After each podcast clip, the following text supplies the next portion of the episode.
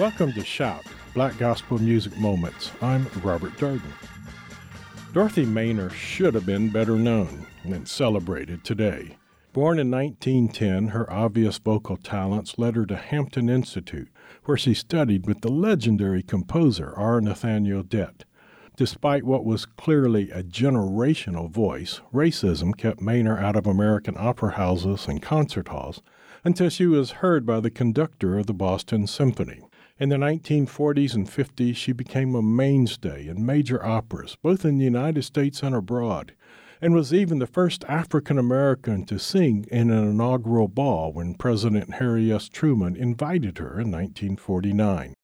In addition to many recordings of opera arias and other classical music, she did take time to record an LP of spirituals, including this soaring rendition of the haunting Were You There?